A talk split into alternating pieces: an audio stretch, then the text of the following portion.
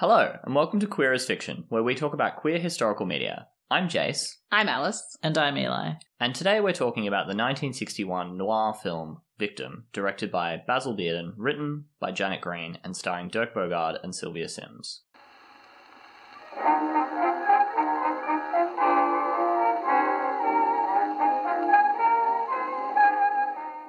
Before we get started, I'd like to acknowledge the Bunurong Boonwurrung people of the Kulin Nation as the traditional owners of the land on which we record this podcast and pay respects to their elders past and present. We recognize them as the custodians of an oral history tradition far older than this podcast. You may notice that that acknowledgement of country has changed. That's because we've moved house. Uh, if the audio on this episode is a little different to previously, uh, that is why, and we apologize. We also have some content warnings for this episode. This episode will discuss misogyny, intense societal homophobia, imprisonment, blackmail, and suicide. So, this episode is going to start off a bit more historical than is usual for a queer as fiction episode. Uh, that's because the production of this movie came in response to a very specific set of circumstances that are fairly well documented. So, the United Kingdom of the 1950s was one where government persecution of queer people was at, if not an all time high, then certainly a significant peak. A key figure here is David Maxwell Fyfe, who was the first Earl of Kilmuir. Um, sorry if I'm getting that pronunciation wrong, but not really that sorry. Yeah, if you wanted us to pronounce it right, you shouldn't have been an Earl. His appointment as Home Secretary in 1951, after the Conservatives gained power, led to the following. A year after his arrival at the Home Office, the combined prosecution rate for actual or attempted sodomy or gross indecency had soared to 5,443. It had been 1,276 in 1939. A bad man. This increased prosecution rate led to a series of high profile court cases, most notably that of Edward Montagu Scott, the third Baron Montagu of Beaulieu. By the end of 1954, there were over a thousand men in prison for homosexual acts with an average age of 37. Yeah, so the range of men being prosecuted for this was much wider than it had been previously, and that's why I think, you know, you get these things like the average age was 37. So you weren't just seeing like young men Hmm. prosecuted for this, and you weren't just seeing poorer men prosecuted for Mm. this. This was affecting all classes of British society. So, previous to that, if you were like a well off British man who was gay, could you have just kind of escaped prosecution by being a wealthy man? That is kind of the impression I got Mm. of like you know when the government wasn't focusing on this. Yeah.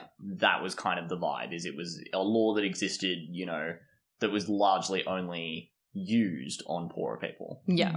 Um, obviously, there have been different periods in British society. This is a law that had been on the books for hundreds of years at this Mm. point. Most notoriously, obviously, in the case of Oscar Wilde. Mhm. Uh, but I guess quite notably with Oscar Wilde, he was encouraged to by his friends to flee the country for France and could have done that had he chosen to. Yeah. So presumably a lot of other men of his class or higher could have chosen to do that. Hmm. Uh, and probably did choose to do that in many cases. I mean, to go straight into the film, that's exactly what multiple characters try to do in the film, or Yeah. talk about doing in the film. Yeah, absolutely. Yeah, so I think what we're seeing at this point is a government that is focused on prosecuting this law and also a um, situation where blackmail, as evidenced in the film, is becoming a more and more common tactic. And obviously, that's going to be applied more at middle and upper class men who Mm. have more money. It just makes sense, yeah. So there was a clear need to address the issue, and thus a departmental committee was set up by Fyfe and the Conservative government, headed by Sir John Wolfenden, and featuring 11 men and 4 women, largely legal and medical professionals. Although I believe there was like the head of the Girl Scouts or something. Okay. Just to represent, like, public morality. yeah, it was definitely like, yeah, this was a public morals kind of committee. Yeah. After meeting for 62 days, starting in September 1954, 32 of which were used for interviewing witnesses, um, of which there were, they did manage to, after some great difficulty, which is unsurprising, procure some witnesses who were themselves homosexual. hmm The Wolfenden Report was published in September of 1957 and recommended that homosexual behavior between consenting adults in private should no longer be a criminal offense. What a reasonable recommendation. Thanks, the head of the Girl Scouts. so Fyfe was not happy with the results of this report. So is Fyfe the guy who commissioned the report? Yes. Yeah, okay. Fyfe is the reason we have this problem. Yeah. And he's like, write me a report on this problem telling me that this is good, actually. And they were like, no, buy some thin mints.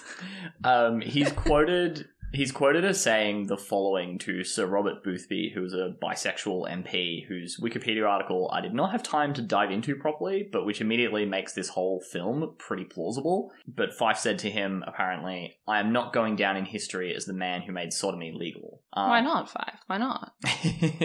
I couldn't find a great contemporary source for that quote, um, only a London Times article from 2000, but it certainly wouldn't be surprising given what we know of Fyfe for him to have said something like that. I did find a quote mentioned in the same article that was in the UK's Hansard records, um, where he said, I must make clear to the House that one element in dealing with this matter is the protective element in punishment, because homosexuals in general are exhibitionists and proselytizers and are a danger to others, especially the young and so long as I hold the office of Home Secretary, I shall give no countenance to the view that they should not be prevented from being such a danger. That was so wordy. Like I was able to, you know, understand the homophobia at the base of it, but it was so wordy. Um, yeah, so like obviously he's a trash fire and like was very, very virulently homophobic. Yeah. Um, So this might be like getting ahead of ourselves a bit, but I guess was he? We've seen how he sort of brought this problem in. Is he therefore notably homophobic for his time, or does he fall within the norm? uh, he seems to have been particularly homophobic for his time. Okay. Maybe not drastically so, but yeah, even within the Conservative Party, Mhm. he was more homophobic than the average, and the Okay. Conservatives were more homophobic than Labour. okay. I do want to note, um, obviously, you know, what I just told you about what this report handed down. Pretty great, right? Mhm. Um, Mhm. It should be noted that the committee also considered sex work when sort of looking at public decency, and that the recommendations of the Wolfenden report were rather more judgmental of sex occurring outside of private homes, leading to a police crackdown in order to drive prostitution off the streets. The whole thing really has the vibe of a way to avoid court cases for proper English gentlemen while still cracking down on the poor. Ah, Mhm. yeah. So, mhm. you know, we're not going to give Wolfenden too much credit while acknowledging that this was obviously still a huge deal given that it had been commissioned by the Conservative government. Yeah. But it's Um, also kind of a way to just be like, look, if you're a well off man and you're discreet, we're not going to come after you. Yes. Yeah. With Fyfe saying things like the quote that I just read out to you guys, uh, it's not a great environment, um, but certainly there are those who see the Wolfenden report and want to bring the general public around on its recommendations. Uh, and that's where the creators of our film come in. Mhm. Scriptwriter Janet Green and director Basil Dearden, they had previously worked together on a film exploring racism towards Afro-Caribbean mi- immigrants to the UK during the 1950s. Uh, and I think they did another sort of message film Mhm. after this one. Yeah. Mhm. Okay. Um, That is unsurprising. Given the heavy message of this film. Yes. Yes, Yes. yeah, we will discuss that fairly extensively. it was, as one might expect, not easy to make such a film at the time. Um, here's a quote from John Trevelyan, the secretary of the British Board of Film Classification in 1959. In our circles, we can talk about homosexuality, but the general public is embarrassed by the subject, so until it becomes a subject that can be mentioned without offence, it will be banned. The script was heavily vetted by Trevelyan and the BBFC, and many concerns were raised. Uh, one early reader wrote, It is very oppressive to be confronted with a world peopled with practically no one but queers.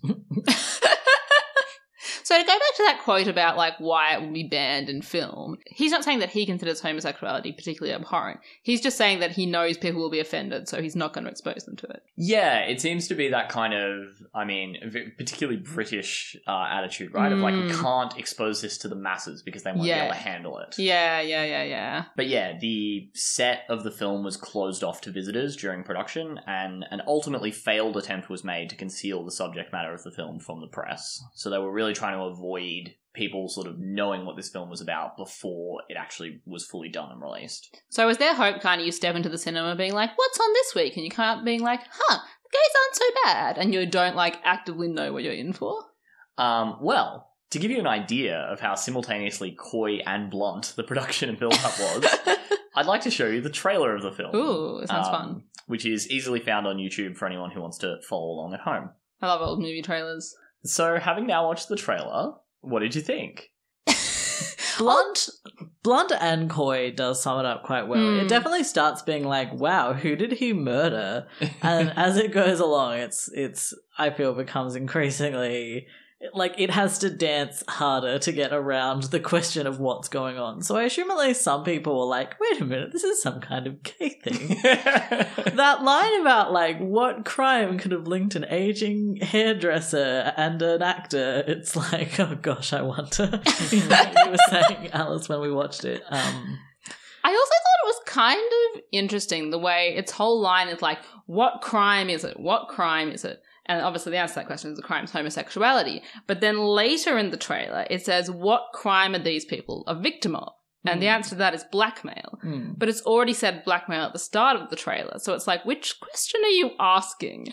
Yeah, that's true, actually. I was thinking about that as well in terms of like, yeah, how the trailer and the film position all of these gay men as kind of both victims and criminals. Mm, Is yeah. Quite complex. I think ultimately sympathetic, but definitely complex, and especially within that trailer, like, not so clearly sympathetic. Quite unclear. Um, yeah, we'll get a bit more into the film's uh, views on gay men as we sort of go further along. But yeah, I just wanted to give you all a view of how society saw and was first exposed to this movie. Mhm. hmm Um, I have a question. Mhm. This is this is kind of an embarrassing question. Mhm. Where did you see a trailer when this was out? Did people have TV at home? Would you see this before other films? Like, where were you seeing film trailers? Uh, I don't think people had In the early 60s, some people would, but I don't think it would have been the norm. Yeah. Okay. And I'm not I'm not sure that movie trailers were a common thing to see on TV at the time. I'm pretty sure this would be you would see this before the movie started.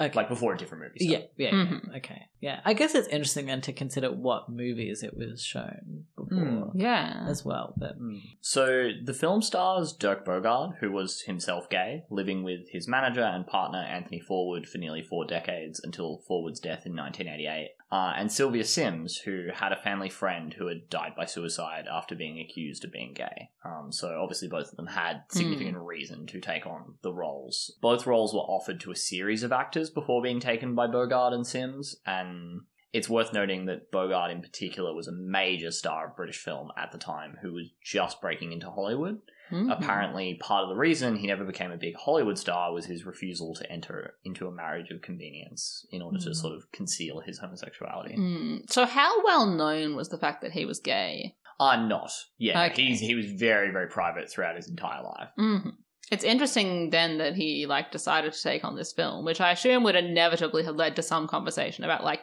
who are these actors and why are they willing to Mm. be in this movie. Yeah, so I think he'd been a kind of uh, sort of heartthrob figure who'd done a lot of very not particularly serious romantic lead roles. Mhm. and this was kind of his effort to do a more serious and dramatic role.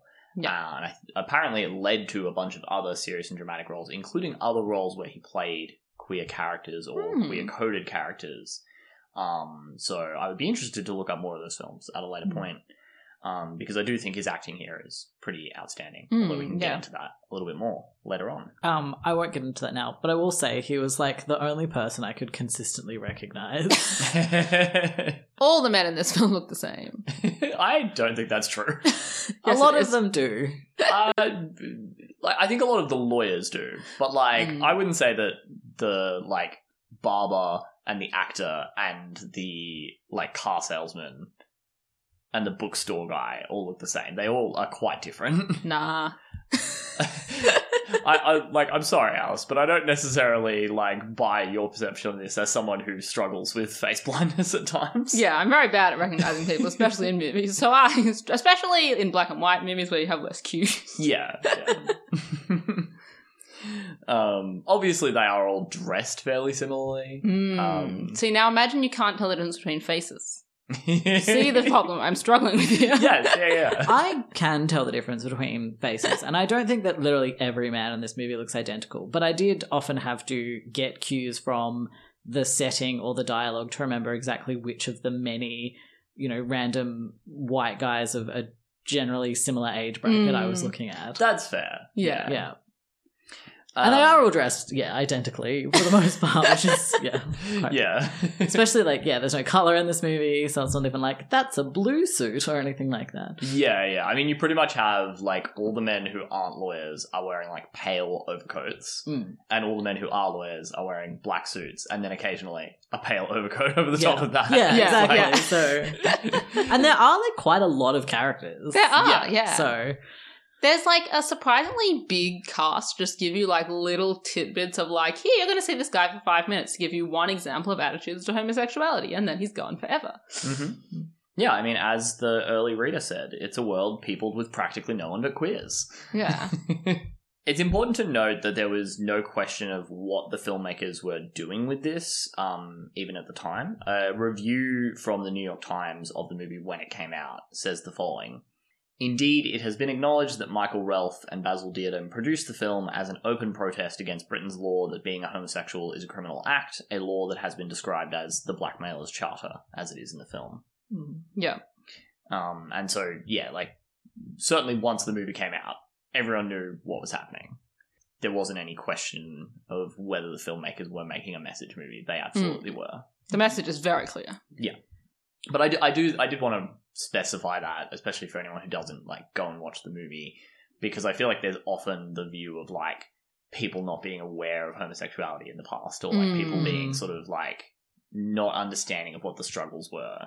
But like this was very much a film that was publicly available and was very open about what Mhm. the sort of legal struggles were for queer people at the time. Yeah. So to go back to all the secrecy around the production of this movie, Mm. uh, and Alice kind of asking, did they want people to go into this movie not knowing what it was and then be sort of educated about this issue of Mm. legalizing sex between men? Mhm. I mean, I guess that like can't really have been their goal because it would have been everyone who went the first day it came out and then it was Mm. apparently talked about. Like, did Yeah. they want all that press around release as opposed to like gradually over time beforehand, or Yeah, I guess they didn't really want a giant public outcry developing over time Mhm. before the film had been released that Mm. would have led the Board of Film Classification to be kind of pressured into banning the film. okay, Ah, that yeah. makes sense. Yeah. That makes because sense. that's definitely a thing that occurred with Yeah. various film productions. I mean, the film, whilst it did get released uh, in the UK, didn't get released in the US. Mhm. Mhm. And, you know, probably in part that is because it had already been released in the UK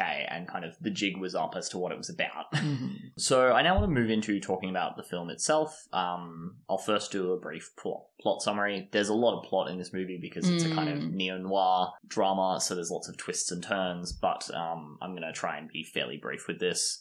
The movie's only an hour 40. It's available on YouTube, literally just for free. So please go ahead and watch it um, if you would like to. So, in the movie, Melville Farr, a promising barrister about to become a QC or Queen's Counsel, becomes involved in the investigation into the death by suicide of a young man, Boyd Barrett, who was attempting to contact Farr before he died. Barrett was doing this because he was gay. He'd had a close relationship with Farr, and a photo had been taken of the last time the two had spoken, with Barrett crying and Farr seemingly also emotional. This photo had been used as blackmail, forcing Barrett to steal from his employer to pay the blackmailers. Farr investigates the blackmailers, encountering several other gay men being exploited by them who, for various reasons, are unwilling to put their neck on the line to ensure the blackmailers are brought to justice. In the main part, this is because they themselves would be smeared in the press, likely charged, and potentially jailed for their queerness. Eventually, Farr decides that even though it will ruin his career, he will work with the police to take down the blackmailers, um, who uh, turn out to be a smarmy man with a lot of camp energies and an older woman, a bookshop clerk who we had met earlier in the movie, who works for the older gay man who Barrett had been seeing before he became obsessed with Farr, and who was disgusted by the moral perversion she perceived in her employer. Now that you give this summary, it occurs to me that this movie is structured identically to the Scream movies, except instead of gay blackmail, obviously Scream has murders. But you have like reveal at the end about who the two people are and everything. It is, it is. I'm correct. Don't. I no no no. racism. I like Eli's Eli's saying this because I'm looking kind of skeptical, but I'm not really skeptical so much as like thinking about it, and I think you might be correct. Yeah. yeah, I was just trying to dredge my mind for what happens in Scream. I can elaborate. um, but yeah, so the film ends with yeah Farr deciding that he will work with the police. They're able to capture the uh, and arrest the blackmailers. And Farr and his wife, you know, he sort of says that she should leave rather than have to deal with all the uh, press that will come his way.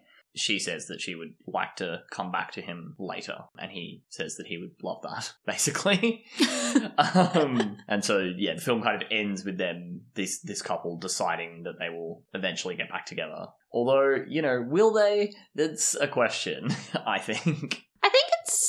They will at least support each other. Whether they'll remain, you know, like a married couple and he'll be expected to never sleep with a man again, unclear. But I think they do agree that they're going to support each other. Yeah, yeah, but there's definitely, I think, uh, in Bogarde's performance, a lot of like tortured looks that he Mm. gives, uh, and particularly in that final scene, I think there's a very clear kind of. It seems like, oh, okay, he's being heroic, and they're gonna get back together, but I, I don't know if he believes the words that he's saying in that moment. Mm. Mhm. Or even if they do, it doesn't seem unlikely that they have a version of this conversation again. Mm. Yeah. So, what is this movie? Uh,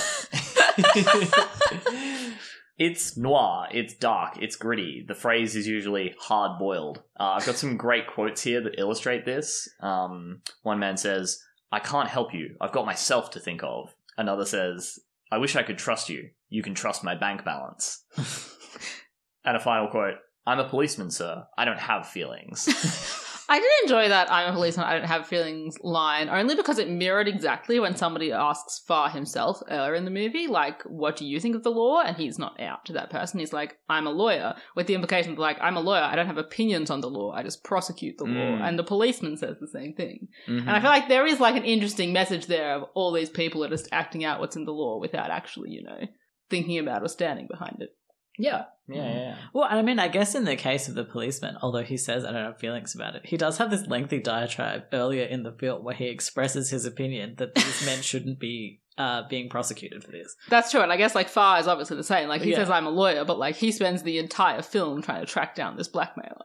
So, yeah, in the traditions of kind of noir movies, we see a large array of characters, many of whom act suspiciously. Uh, my particular favorites are a gay couple who are constantly on about getting back to Cheltenham, uh, who act very suspiciously and are very nosy, and it turns out they've been swindling money by pretending to be war widows in letters soliciting money. I was convinced those guys were the blackmailers for a significant chunk of the movie. I was like, these guys are so dodgy, but they were just a red herring. Yeah, Hmm. yeah. And that's a very, like, classic trope of the genre. Yeah, Many characters in the film aren't what they seem. Several of Farr's compatriots in the legal profession are eventually revealed to be gay and happily paying off the blackmailers. Well, not happily, but yeah. the senior police officer reveals a great degree of sympathy to the queers that is never expanded upon, but seems to strongly hint at his own sexuality or perhaps that of a relative. Hmm. We'll get back to that later. Oh, okay. I was just like, oh yeah, that policeman's a surprisingly good man, and moved on with that.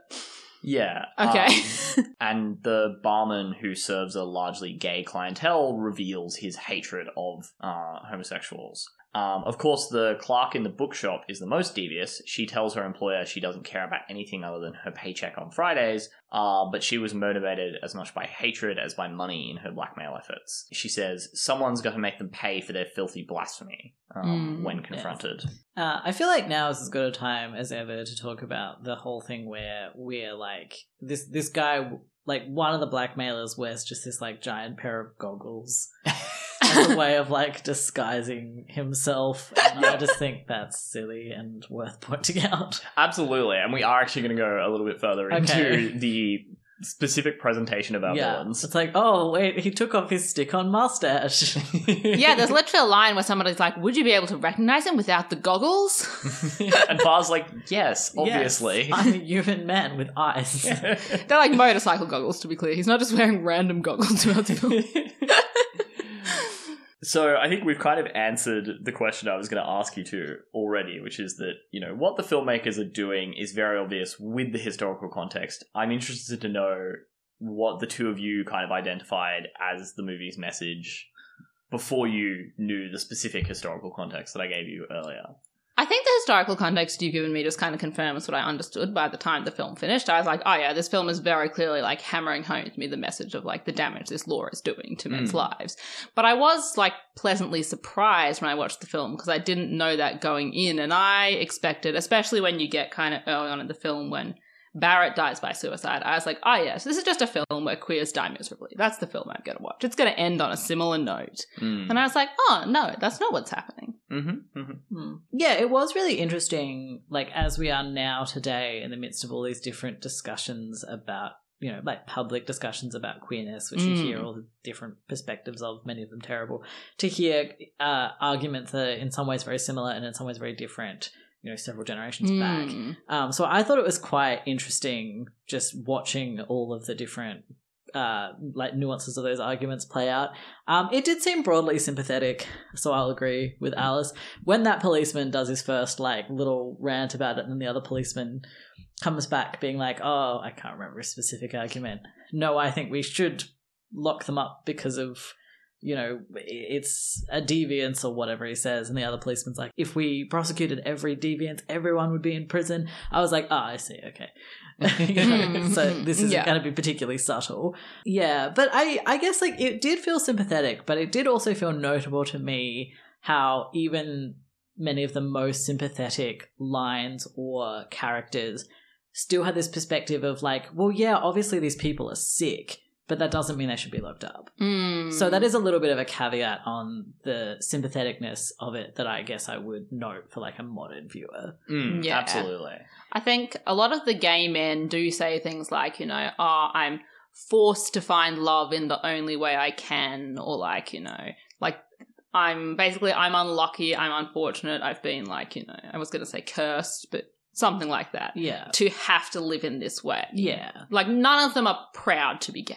So, as you two have just kind of raised, the movie discusses a range of opinions in society at the time, from those who feel sorry for homosexuals, those who consider it a medical condition, through to our homophobic Puritans who think that's an excuse, and that decriminalization would lead to a kind of slippery slope. Um, I want to go a little bit more in depth on this now. Mhm. What were you going to say? I was just gonna say regarding the slippery slope, and isn't that familiar? Mm. Yeah. Like some of this is so dated, and it's just like you know I can see how this was a discussion in society, but it's just not something that is anything to do with our lives. And some of it is like, oh yeah, that that we read in the Guardian last week. Yeah. Yeah, yeah. Speaking of The Guardian, Oh no.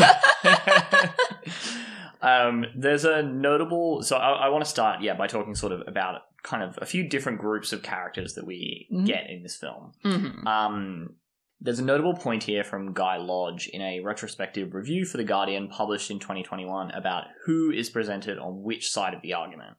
Uh, and he says, What's perhaps most dated about Victim today isn't its incidental homophobia, but its pointed misogyny, as practically every female character besides Syms's wronged, simpering wife and Mavis Villiers' haggish barfly is a mouthpiece for society's most viciously gay hating views. Now, I do think it's rather ironic that two characters I quite liked and thought were given a reasonable degree of agency and nuance in the film are described in such scathing and I would argue pretty sexist terms Mm, by yeah. this modern writer. Uh, but he does have a point. The junior detective aside, it is women who most often give the kind of homophobic diatribes in this film. How many other women are there though? Like, there's obviously the woman who is the blackmailer, and there's that girlfriend we meet at the start of one of the guys who's just like virulently homophobic. Yes. Are there any other women? Uh, there's no huge amount of other women, no. Um, and so I don't think his point really holds up. No, so it's like half the women are homophobic and half aren't. Yeah. Unless you give me a split list of the men, I can't fully comment. But well, I guess it's a thing where like unlike the men, you know, none of these women are gay. Mm. Mm. So if we compare all the men who aren't gay or who, you know, like it's hard to tell sometimes, I I guess. yeah, Mm. Um, like I wonder how that shakes out. Because obviously we can't include, I guess, opinions of gay men on this, although they do have their own nuanced opinions as well. Like I think Mm. it makes more sense to compare, you know, like the police officers and so forth. Maybe the police chief is gay, maybe not. I'll let Mm. you get into this later. But like that's an even split as well. yeah, Yeah, and I, I think it seems fairly obvious to me that they were trying to have a fairly even split Mm. of opinions. Like in most scenes where there are non-gay characters, there's a person arguing pro and a person Mm. arguing against. yeah. Yeah, like the fact that yeah, there are these two specific moments of kind of homophobic diatribes that are delivered by women, but you know, there's also one delivered by a man, and then there's you know, sort of a range of other opinions Yeah. that are probably Mm. less virulent. And the Yeah. blackmailer woman is obviously like particularly intense about her homophobia, but she is also being accompanied in this by a man who is also like horrible Mm. uh, to these gay men. It's quite like smarmy about how he likes to like take the checks of these Mhm. gay men and whatnot. Mhm. So yes. Yeah, yeah. So Also, I will momentarily just defend my, you know, fave woman in this, the Haggy Barfly or whatever. I thought she was great. Yeah, I also Yeah. think it's a really weird thing to say about a character who, in the context of the movie, is a model. Yeah. Yeah. Yeah, she has a whole thing about how she has to model like corsets at Christmas time. Isn't that the way or whatever? Yeah. Yeah. Yes, get it, lady. um, so yeah, I found yeah, like Guy Lodge's article was interesting because he did talk about some interesting things, but I did find that particular criticism quite bizarre. Mm, yeah. Um, but I just wanted to use the opportunity to talk a little bit about the presentation of women in the movie. Yeah, I mean that is worth thinking about. Like I didn't particularly think about that. So, you know, that I guess is something in of itself. Yeah, I thought Sylvia Syms' character Laura, I was worried at the start of the film that she was going to be kind of, as Lodge describes her here, like a kind of Mm. simpering, wronged wife. Mm. Um, but the fact that she not only does she figure out what's going on, um, like she, you know, connects the dots based on her husband's odd behavior and then, you know, what she reads in the newspaper, but then also, you know, kind of holds her own in her arguments with Farr Mm. and her discussions with Farr. And I don't feel like I felt like the movie did a pretty good job of her not kind of falling into either being super homophobic or just kind of being distraught and not being able to sort of engage with the conversation. Yeah, Hmm. and I would add on to you saying that she holds her own in conversations with Farr. She also holds her own in a conversation with her brother, who Mm. comes around and is like, "Oh, so like your husband's gay, and I'm not having my kids around here anymore, and you have to leave him." And she's like, "Get out of my house." Yeah. Yeah. You yeah. know, after some back and forth. So it's not. It's not even the case that she only exists when Farr is on screen or anything Mm, like that. mm.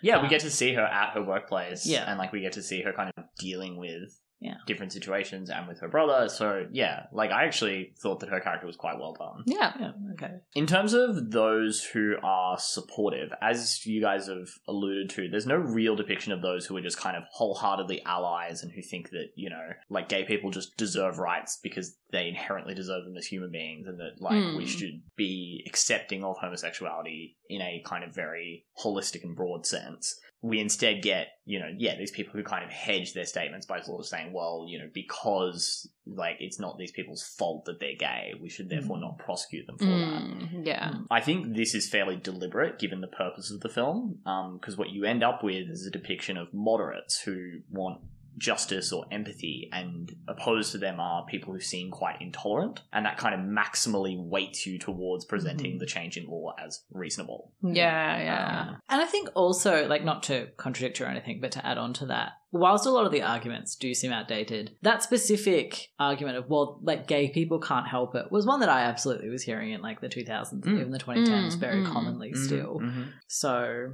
yeah. Yeah, yeah. I, th- I think absolutely that's the case, right? But I think, you know, by the time you get to the 2000s, that probably, yeah, like, I mean, possibly as it was at the time, that's more of a centrist argument, and Mm. that's why the Yeah. filmmakers are using it, because they're trying to Mhm. appeal to a broad section of society. Mm. Our queer characters represent a kind of cross section of society. So, like, re- the filmmakers are really trying to hammer home that these are just your neighbors. So, we get, you know, a lot of respectable professions that are occupying different spaces within society. So, we have a barber, we have a lawyer, we have a car salesman.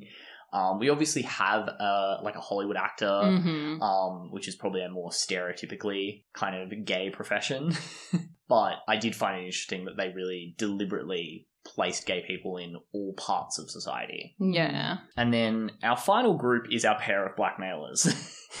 uh, notably, one of them is himself very heavily queer coded. Mm. Um, as Lodge puts it, he favors tight leather and has a framed photo of Michelangelo's David in his apartment. That point where they cut to the photo of David is so funny. Like you see him on the phone, or whatever, then he hangs up the phone and he leaves, and then the camera just pans to this photo of David and like zooms in. and is like, this man is gay. Yes. it's so ridiculous. Dramatic zoom on the penis. Yeah. In three, two, one. there are a few very zanily dramatic shots in this. The the one where um, Laura is at her workplace observing the child doing the art, and Oh, yeah. when she reads the headline about Barrett's death, it cuts back to the child's artwork, and the child is like scribbling over this well drawn picture. Yeah, it's like this very nice picture of a woman, and then he like scribbles all over, and it's like, could you have more heavy handedly respected? Like, this woman's life is being ruined right now. um, Uh, my favorite, like, silly shot was right at the end when they're talking about, like, who the blackmailers are, I believe, and you're watching them at a table in a restaurant, and this waitress with, like, a tea tray immediately walks in front and is like, clatter, clatter, clatter, clatter, so the audience can't hear what's happening. And it's just done in the most unsubtle way, where I was literally like, oh god, like, I felt like this woman had knocked into me. Yo, yo. Um, and I was like, oh, that's right, I'm watching an old movie. they definitely do that with the um with the photo as well. Like Yeah. they never give you a Mm. clear view of the photo. They describe it in quite a lot of detail, and you get sort of you get to see the negative being held up, and you get like a sort of oblique view of it. But yeah, they do a Yeah. lot of very deliberate filmmaking. where you mostly see it from the back. Yeah. but yeah, People looking shocked at a piece of paper is like half of this movie. yeah. But yeah, it's notable that both our villains' performances veer heavily into the melodramatic and the camp. I do wonder how much of that is potentially poor filmmaking or lazy filmmaking, and how much of it is a deliberate attempt to kind of dehumanize our villains in contrast to their very grounded victims. Um, to kind of really sort of hammer home that, hey, it's just average people who are being hurt by this, and the people who are hurting them are like very evil and bad. But why make one of the villains queer coded? Well, I think what they're kind of trying to do is avoid the perception, and this is something that comes up when you read the kind of BBFC's uh, responses to this Mm. movie, is the perception that they are like wholeheartedly on the side of the gays. Mm-hmm. Um, and so by having a queer villain, you are then able to say, well, I'm not saying the gays are good people. I'm saying this law is hurting people who aren't doing anything wrong. yeah, so it's like we're not saying that all gays are good. Obviously, there are bad gays. Here's one. Yeah. But this law is harmful. Mm. And I think that's also why you have that gay couple who are um, Mhm. swindling people. Yeah. right? To yeah. show that, like, yeah, like some of the gays are criminals, but like not all of them. Mm-hmm. Mm-hmm. Uh, Um, and I guess it helps with like the gay blackmailer to balance out that the other blackmailer is like a religious woman, Mm. Mm-hmm. Yeah. right? Like it makes, I guess, you're not being like religious people are bad, which I can't imagine would have gone down all that well. we Yeah. hate religious female secretaries. yes. Yeah, so you like as I've just kind of alluded to, you get this very strong message that criminalizing identity makes it impossible to confide in others safely, uh, and the fact that these men are doing it anyway kind of points to how helpless they are, how vulnerable they are to blackmail. Um, you know, it paints them as a victim. Um, you know, it tells the audience explicitly. Uh, there's a quote where it's like, "There's no cure for what we are." And you know, you get particularly the scene with the character Henry, the barber, where he talks about like it's kind of an illustration of how impossible it is to escape your desires. Like he's been imprisoned four times. He wants to Mm. move to Canada now and get a fresh start. And it just seems like kind of doomed, you know, Yeah. like it seems very unlikely that he's ever going to be able to fully escape his sexuality. Yeah, he says something like really, it's a really tragic scene where he kind of says like, "I'm gonna move to Canada. I'm gonna be what the doctors say is sensible." I think is Mm. what he says. Yeah, like, yeah, I'm not gonna sleep with men anymore. Yeah. And like, you know, that's not true. oh, he Yeah. says like, you know, no matter how lonely it'll be, I'm gonna be Mm. sensible. It's like, Mm. Yeah. God. Uh, yeah, I want to mention here that uh, we haven't we haven't really directly touched on this yet, but Farr himself had an ongoing affair with a man, albeit not a sexual one, uh, before he was married, and that his wife knew about this before, like when they got together, which is I found quite interesting. Hmm. And yeah, as I kind of mentioned earlier, she's kind of immediately insightful rather than like bereft and hopeless, which is a huge improvement I found over the earlier treatment of women in the movie, where I was really worried that women were just kind of going to be hysterical figures at the start of this movie. Hmm. Um, there was a couple of opening scenes with her where I was like, "Oh no, this isn't going to be good." And then it was like, "Oh no, this is a real character who's three dimensional." Yeah, especially because the other female character you meet early on in the movie, who's just like the girlfriend of a friend of Barrett, Mm. and she's very homophobic. And there's a scene where her boyfriend like says to her, basically, "You're very homophobic because you're too stupid to understand." yeah, Yeah. I, I was happy that they did not go with that argument for the conversations between Farr and his wife. Yeah, because Yeah. until you meet more women, you're like, is this how this movie is just going to tr- depict all women? Mm. But no. I will note here that Bogarde himself apparently wrote the scene in which Farr admits to his wife that he is gay and has continued to be attracted to men despite his earlier assurances to the contrary. Mhm. And I think specifically the line like "I wanted him" Mm. um, is something that did get him in a lot of trouble um, with the censors, and I think was particularly pertinent maybe in the American banning of the film. Mhm. Um, I can't remember exactly, but uh, yeah, that scene was written by Bogarde himself apparently, and that's obviously him knowing and having that experience, lived experience Mhm. of being a gay man. yeah. Um, I did read a very effusive review of his acting in the movie that kind of talks about all the small choices that he makes as an actor that are really like, particularly when he's uh, in scenes with other men. There's a lot of like game recognizes game is I think what Mhm. um, what one person described it as of like him just sort of subtly eyeing up other men and observing them observing him kind of thing. Um, but yeah so the, the film is very specific about the use of the phrase consenting males in private. Uh, there is a policy proposal in this movie that uses the exact talking points of the wolfenden report. Like they're not subtle at all as we've kind of alluded to several times. I didn't realize that they like specifically use that phrase. You're right, they really do. Um, so yeah, I want to get back to the senior detective. I do wonder if the senior detective is meant to represent Wolfenden himself. okay. Um, as this kind of, you know, like he presents the most kind of detailed, sort of policy oriented Mm, view of the mm. situation. So I wonder if that was the filmmaker's intent there.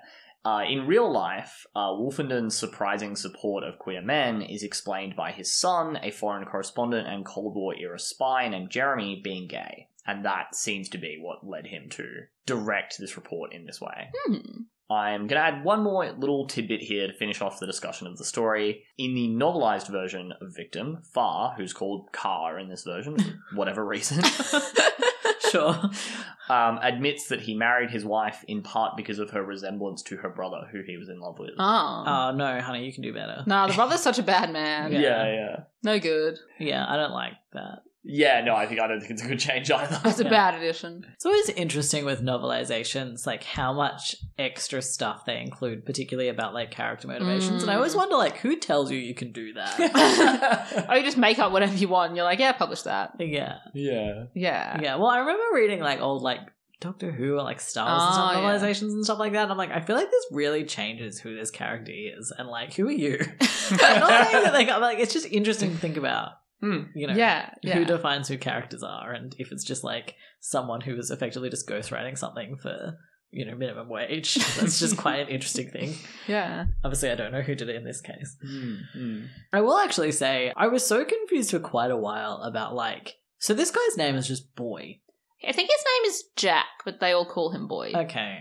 I am pretty sure his name is Boyd. Well, no, I read the plot summary to check after I watched the movie, and it's Boy. Yeah, on It's just Wikipedia, Boy? he's, Yeah. he's he's um he's credited as Boy because I was Yeah. like, is his name like Bo? And I'm like insane or something. And I went and looked, and I was like, oh no, his name is just Boy. Well, Uh, anyway, apologies we to don't know. Boy for calling you Boyd earlier. Oh, did you? I didn't Yeah. notice that. Yeah, no, it was a bit confusing because yeah, you do get his name as Jack initially, but Mm. then you get everyone referring to him as boy, and also that's a weird thing to call a character. Yeah. Also, he's using a false name at the start, so you also get him referred to as Jake. So early on, you're kind of like, what's going on? and then for the rest of the film, they just call him Boy. Yeah, yeah, Yeah. Uh, a little odd. So yeah, that's kind of it for the sort of plot of the movie and like the content of the movie. I want to talk now about the film's legacy. It's obviously hard to say how much a film, even a relatively popular one like this, impacted on overall public opinion. There's not exactly robust polling data to indicate a before and after shift. It's an exit poll at the cinema. exactly. Um, what can be factually stated is that after a change of government in 1964 to the Labour Party, the Sexual Offences Act was eventually passed in 1967, which acted on the recommendations of the Wolfenden Report and changed the law in England and Wales. It would be extended to Scotland in 1980 and Northern Ireland in 1982.